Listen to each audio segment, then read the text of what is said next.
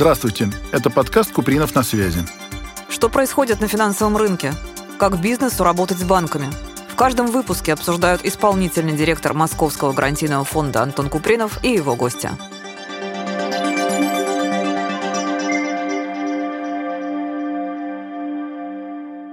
Добрый день, дорогие друзья. С вами исполнительный директор Московского гарантийного фонда Антон Купринов. И сегодня у нас очень интересный гость Виталий Степанов, генеральный директор Московского экспортного центра. Виталий, приветствую. Добрый день, Антон Дородович. Очень приятно быть сегодня. Для начала все-таки слушатели могут не знать про работу центра и так. Может, пару слов о себе и о центре? Да, конечно. Я руковожу Московским экспортным центром. Московский экспортный центр – это специальный институт развития, который был создан правительством Москвы в 2017 году с целью поддержки московских экспортно-ориентированных предпринимателей. Для этих целей мы реализуем различные инструментарии мер поддержки. Я думаю, что сегодня в процессе разговора мы сможем обсудить какие-то отдельные инструменты, которые могут быть интересны нашим слушателям. Но в целом наша работа связана с развитием экспорта экспорта в городе Москве, в столице. Причем мы работаем как с действующими экспортерами, так и с теми компаниями, которые еще собираются выходить на зарубежные рынки. А вы сами как пришли вот в эту профессию? Ну, надо сказать, что мне всегда было интересно международная деятельность. И можно сказать, что я работаю по специальности. Я окончил факультет государственного управления МГУ. Всегда интересовался языками, поэтому в некотором смысле все достаточно логично. А вот Москва и экспорт. У нас такой стереотип, что Россия в основном вывозила раньше ресурсы, это значит Сибирь, Урал, Дальний Восток и так далее. А что вот Москва экспортирует? Так вот, для понимания нашим слушателям. Да, ну, с точки зрения экспорта, Москва, на самом деле, уникальный регион, потому что у нас сосредоточено 20% всех экспортирующих организаций страны, и, конечно, это очень широкая номенклатура и производителей, и поставщиков услуг. Московский экспортный центр работает с поставщиками так называемого не сырьевого, не энергетического экспорта, ну или иными словами, экспорта готовой продукции. Это достаточно широкая номенклатура, 12 отраслей только в категории обрабатывающей промышленности, это и пищевая отрасль, это медицинские изделия, фармацевтика, это товары э, широкого потребления, ряд других позиций. А направления, интересно, какие? Сейчас же у нас есть дружественные, недружественные, нейтральные, разные совершенно страны и партнеры. Да, совершенно верно. Но ну, исходя из статистики, которую мы видим по состоянию на январь-октябрь 2023 года, основными торговыми партнерами в части несырьевого энергетического экспорта для города Москвы были, конечно же, Беларусь, Казахстан, Турция и, безусловно, Китай. А вот там высокие технологии, если это обрабатывающая промышленность, там, конечно, тоже есть. Безусловно. То есть мы работаем и с поставщиками IT-решений, решений. А, есть угу. успешные кейсы, московская продукция и решения, созданные в городе Москве, успешно используются за рубежом. Вот можно привести один из моих любимых примеров. Решение по распознаванию лиц, которое разработано московским разработчиком IT-компании, а, а успешно используется в аэропорту в Кении, в Найроби, угу. и также установлено в подземке в метро в Таиланде. Ну, кстати, и аэропорт э, в Найроби, и метро в Таиланде – это не маленькие инфраструктурные объекты, так заметные. А вот стремление у московских предприятий предпринимателей экспортировать есть, выходить на эти рынки и так далее? Безусловно, предприниматели хотят, и, как я уже говорил, наш город уникальный регион с точки зрения, ну, может быть, не совсем политкорректно прозвучит, но, тем не менее, применю этот термин, качество бизнеса. Потому что, конечно, те компании, которые смогли найти своего потребителя, находясь в Москве, это, как правило, состоявшиеся компании уже на рынке России, компании, которые умеют вести бизнес и, конечно, амбициозные компании. Поэтому любые компании с амбициями желают и хотят расширять свои горизонты. И здесь я тоже приведу свою любимую цитату, пример, который часто использует э, генеральный директор Фонда развития интернет-инициатив, с которым, кстати, у нас есть отдельный проект, где мы готовим с помощью Московского экспортного центра и правительства Москвы через акселерационные программы московских IT-предпринимателей. Так вот, он говорит, что вот есть пруд и есть океан. Вот э, рыбы, которые плавают в пруду, безусловно, хорошо себя чувствуют, э, комфортно, но, конечно, если они хотят расти и развиваться, им необходимо выплывать в другие, скажем так, форматы. И вот океан океан – это как раз международные рынки, это мировая торговля. Поэтому, конечно, амбициозные компании, успешно развивающиеся в России, стремятся выходить на зарубежные рынки. Интересная аллегория. Я тут вспомнил, что рыбы, плавающие в океане, они периодически возвращаются в свои реки и озер на нерест. Такое движение в обе стороны. Как-то неудивительно. Да, да, да, да. В текущих условиях там есть элемент перехода на расчеты в национальных валютах. Как известно, по прошлому году, если не ошибаюсь, порядка 40% всех сделок в России были совершены в рубле, а втором месте идет юань юань. То есть э, валютная выручка, она может быть сейчас не совсем так актуальна, но, безусловно, работа на зарубежных рынках – это работа в других форматах, работа с другими потребителями, это в любом случае коммерческая выгода. И, конечно, это совершенствование продукции и услуг, которые создаются в Москве. Конкурируя с зарубежными лидерами, компании внутренне перестраивают процессы и стремятся улучшать свою продукцию. Таким образом, они не просто конкурентоспособны для международных потребителей, но также и внутри страны для московских, например, потребителей предлагают более качественный продукт. Ну да, то есть если ты угодил рынку в Москве, то у тебя и большие шансы, что угодишь и за рубежом, потому что все-таки у нас стандарты высокие уже в Москве. Мы, Абсолютно, да. именно так. И если ты тут нормально себя чувствуешь, у тебя все шансы, даже если ты китайского и тайского не знаешь, что шансы есть все пробиться. Именно так.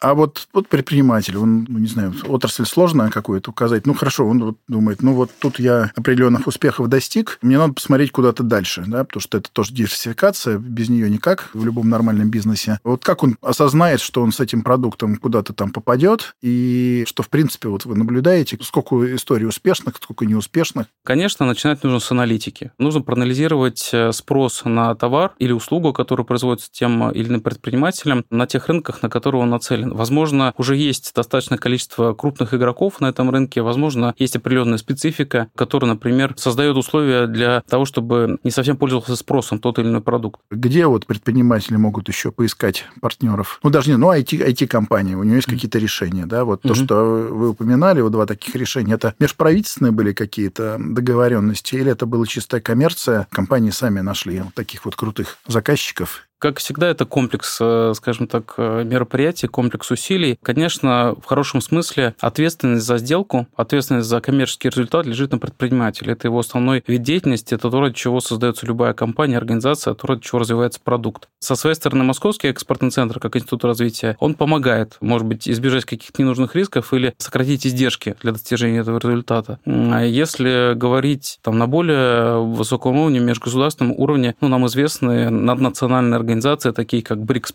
которые, как мы знаем, сами расширяются. Это организации ШОС, СНГ. На уровне наднациональном, безусловно, тоже идет взаимодействие. Безусловно, каждый отдельный кейс, каждый отдельный контракт, каждая отдельная сделка – это комплекс усилий, основная ответственность за которую, конечно, лежит на предпринимателе.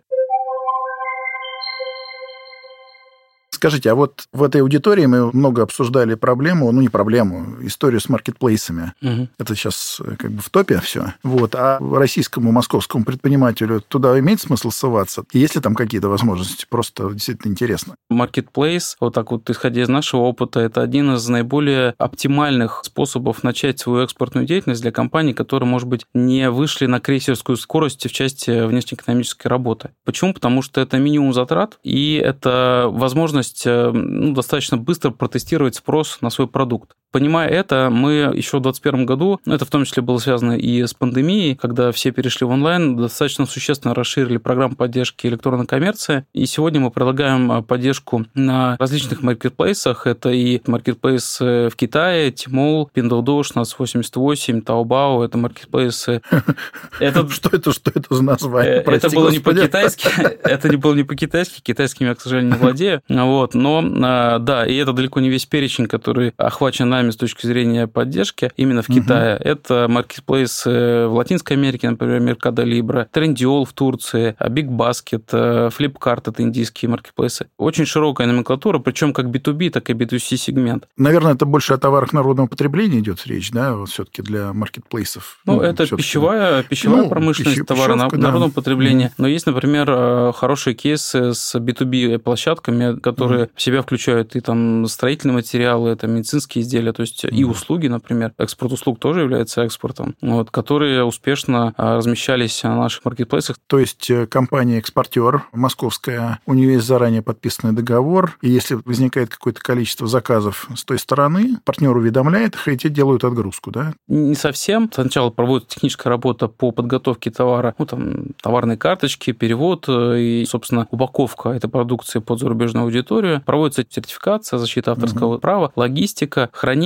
В рамках этих работ уже заключается внешнеэкономический контракт, по которому проводится первая э, тестовая отгрузка. И уже по итогам этой отгрузки компания оказывается ну, размещенной со своим товаром на маркетплейсе за рубежом. В случае спроса дальнейшие отгрузки уже, соответственно, идут э, сами собой. Угу, понятно. Ну, то есть это более-менее в рамках обычных процедур внешней торговли, да, это все так да, и делается. в этой логике. А там какие-то сюрпризы с незапланированными расходами могут быть? Вот вроде все раз-раз-раз. Ну, если пошлину подняли, ладно, ну, там перевозчик, что-то такое, штрафы какие-нибудь. Нет, ну, надо сказать... Не сталкивались с ним? Надо сказать, что, в принципе, конечно, внешняя торговля – это все таки такая чуть более, что называется, продвинутый уровень торговли, да, потому что большое количество новых водных и так называемых экстерналей, которые связаны с а, такого рода деятельностью, любых экстерналей связаны с возможными затратами. Это, как я уже говорил, сертификация товаров, это логистика, это адаптация, самое главное, адаптация продукции к зарубежным рынкам, да, ну, чтобы, условно говоря, не наступить на какие-то ненужные грабли, непонятные для а, потребителя за рубежом. Вот эти возможные mm-hmm. затраты. Так вспомнилось, что у меня брат в самом начале 90-х, в 92-93-м пытался тоже быть московским экспортным предпринимателем. Он mm-hmm. на Арбате сметал эти все матрешки, которые тогда там тысячами продавались, и пару раз в Лондон ездил, mm-hmm. пытаясь их продать. Но, по-моему, билеты он отбил mm-hmm. одном, ничего не заработал. Тогда не было такой поддержки, как сейчас.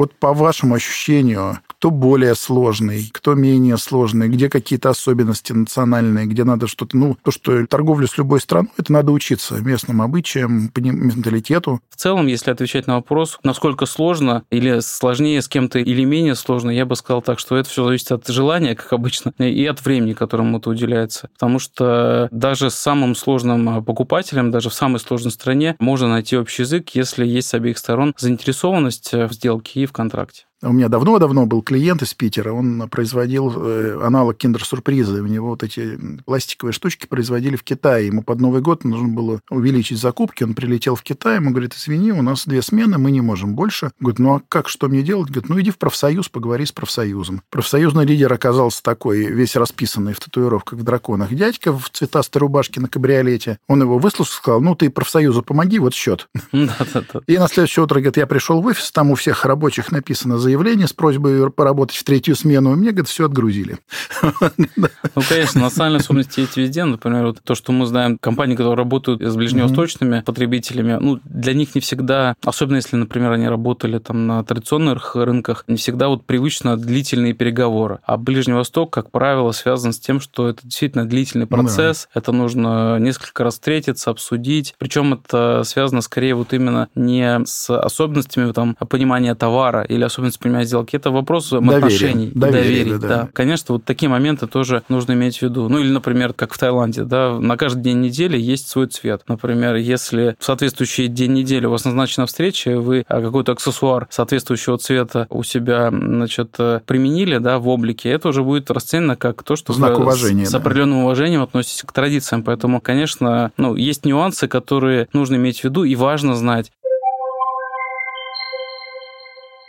Скажите, а вот такой немножко провокационный вопрос. Есть же вы, есть РЭЦ, и в Москве еще тоже есть какой-то там для крупного бизнеса да. аналог, да? Да. И вы как-то поляну это делите, да? То есть вы там в основном с фокусом на малый бизнес, да? Угу. Другая московская структура, Моспром, Моспром, Моспром, Моспром по да. больше с крупником работает, да, да. а РЭЦ какие-то федеральные программы делает. И с Российским экспортным центром, и с Моспром мы работаем в партнерском ключе. Более угу. того, с Российским экспортным центром в свое время было подписано партнерское соглашение. Конечно же, есть определенные нюансы, ну, потому что Российский экспортный центр – это федеральная структура. У коллег, как мы с вами знаем, есть в структуре такие институты развития, как, например, XR, страховое агентство, или, например, Росэксимбанк, у которых есть свои продукты для экспортеров. Поэтому с точки зрения инструментария у нас есть отличия, но мы друг друга дополняем. С точки зрения взаимодействия с Моспромом аналогично. То есть у нас главная задача – это поддержать столичный угу. бизнес. Здорово. А вот город помимо вас, как выращивает экспортеров? Какие у него еще другие инструменты есть? Ну, вот есть мы тоже. Так. Мы тоже, у нас даже общие клиенты есть. Да. Один из таких наиболее моих любимых, это вот э, Дом моды Виктория Андрианова. Да, у да, нее, да, да. Эта компания тысячу лет работает, мы их очень любим, но они молодцы, они много экспортируют. Они, кстати, у нас проходили акселерацию в Сколково. Действительно, общий клиент. Молодцы, молодцы, они не сдаются, и вот всем нашим общим клиентам желаем огромного успеха. Здесь, мне кажется, нам было бы правильно искать какие-то точки соприкосновения и сотрудничества, чтобы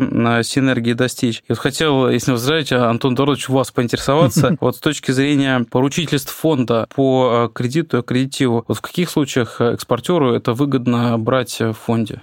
Ну, в любом случае, когда экспортер берет кредит на исполнение экспортного контракта, ему все равно банк попросит какое-то обеспечение, и это, в принципе, совершенно обычная история. Он может и наше попросить, и чаще всего просит, потому что, ну, более простое, чем квартиру закладывать или еще что-то. Вот. А экспорт это более, ну, сказать, может быть, сейчас чуть более рискованное. Ну, торговать внутри страны там тоже риски есть. вот, поэтому мы с удовольствием это делаем, да, и даже при понимании, что, тем более, если инструменты расчетов разные, кредит это больше для импортного аккредитива. Мы там помогаем, так сказать, закрыть риски для mm-hmm. банка, когда он выставляет аккредитив, но это больше, к сожалению, с импортом, но, как говорится, к всему свое время. Вот. А так, честно говоря, у нас, как говорится, на двоих большое будущее в том смысле, что сейчас же все очень сильно перестроилось. У нас mm-hmm. большой запрос от наших коллег, тоже гарантийных организаций из стран Евразес. А надо находить какие-то формы взаимодействия, чтобы торговлю стимулировать, в том числе mm-hmm. через гарантийную поддержку. Mm-hmm. И мы планируем эту тему в этом году активно прорабатывать, потому mm-hmm. что наше участие в взаимных сделках может торговлю очень сильно оживить. Mm-hmm. Например, требуется поставка большого количества в той же белорусской техники в страны Средней Азии через Россию, например, mm-hmm. да, и наоборот, из Средней Азии в Россию и mm-hmm. в Беларусь. И это надо закрывать mm-hmm. какими-то вот инструментами. И мы сейчас стали этим э, очень серьезно заниматься и надеемся, что вот какую-то такую схему взаимодействия мы угу. придумаем. Там потребуется помощи законодателей тоже и так далее. Ну, действительно, кажется, очень такая перспективная история. Хорошая история, да. И все в ней могут поучаствовать, потому что там у каждого будет своя роль, угу. и проверка контрагента, и поиск контрагента, и закрытие рисков для поставщика-покупателя, угу. и для банков, которые это все финансируют. Это угу. может получиться все очень-очень даже неплохо. Я уверен, ну, такой комплексный продукт. И, кстати, по поводу импорта, что хочу отметить, мы же, когда у нас конъюнктура изменилась, в прошлом году опрашивали предпринимателей и узнавали, вот что самое насущное. Как ни странно, в числе барьеров, которые тогда образовались, предприниматели называли э, импорт. Ингредиентов, э, комплектующих, которые используются для того, чтобы производить продукцию. Поэтому, ну, мы знаем с вами про инструмент параллельного импорта, который был на уровне правительства России реализован. Но вот инструменты, о которых вы сейчас упомянули, это действительно хорошее, мне кажется, подспорье, и нам действительно нужно уже в рабочем порядке проговорить как мы можем его структурировать. Виталий, а вот у наших клиентов есть вопросы периодические по экспорту связанные. У нас работает консультационный центр, мы там по 5 тысяч позапрошлом году обработали обращений, связанных с кредитованием. В прошедшем году тоже очень прилично, по-моему, 2,5 тысячи. И часто вопросы связаны с порядком расчетов, декларированием выручки и так далее. Мы можем какое-то взаимодействие наладить и с вами тоже? Конечно, сделаем. Мы готовы подключаться и с точки зрения консалтинга, то есть э, то, что я уже упоминал. У нас есть соглашение с финансовыми институтами, мы готовы по отдельному каждому персональному запросу реагировать, если такие вопросы возникают. Ну и как предложение мы можем на базе нашей Московской школы экспортера собрать отдельный семинар для таких компаний, для того, чтобы разъяснить все нюансы, связанные с расчетом в текущих условиях. Супер. Вам огромное спасибо, что были в гостях сегодня. Спасибо за приглашение.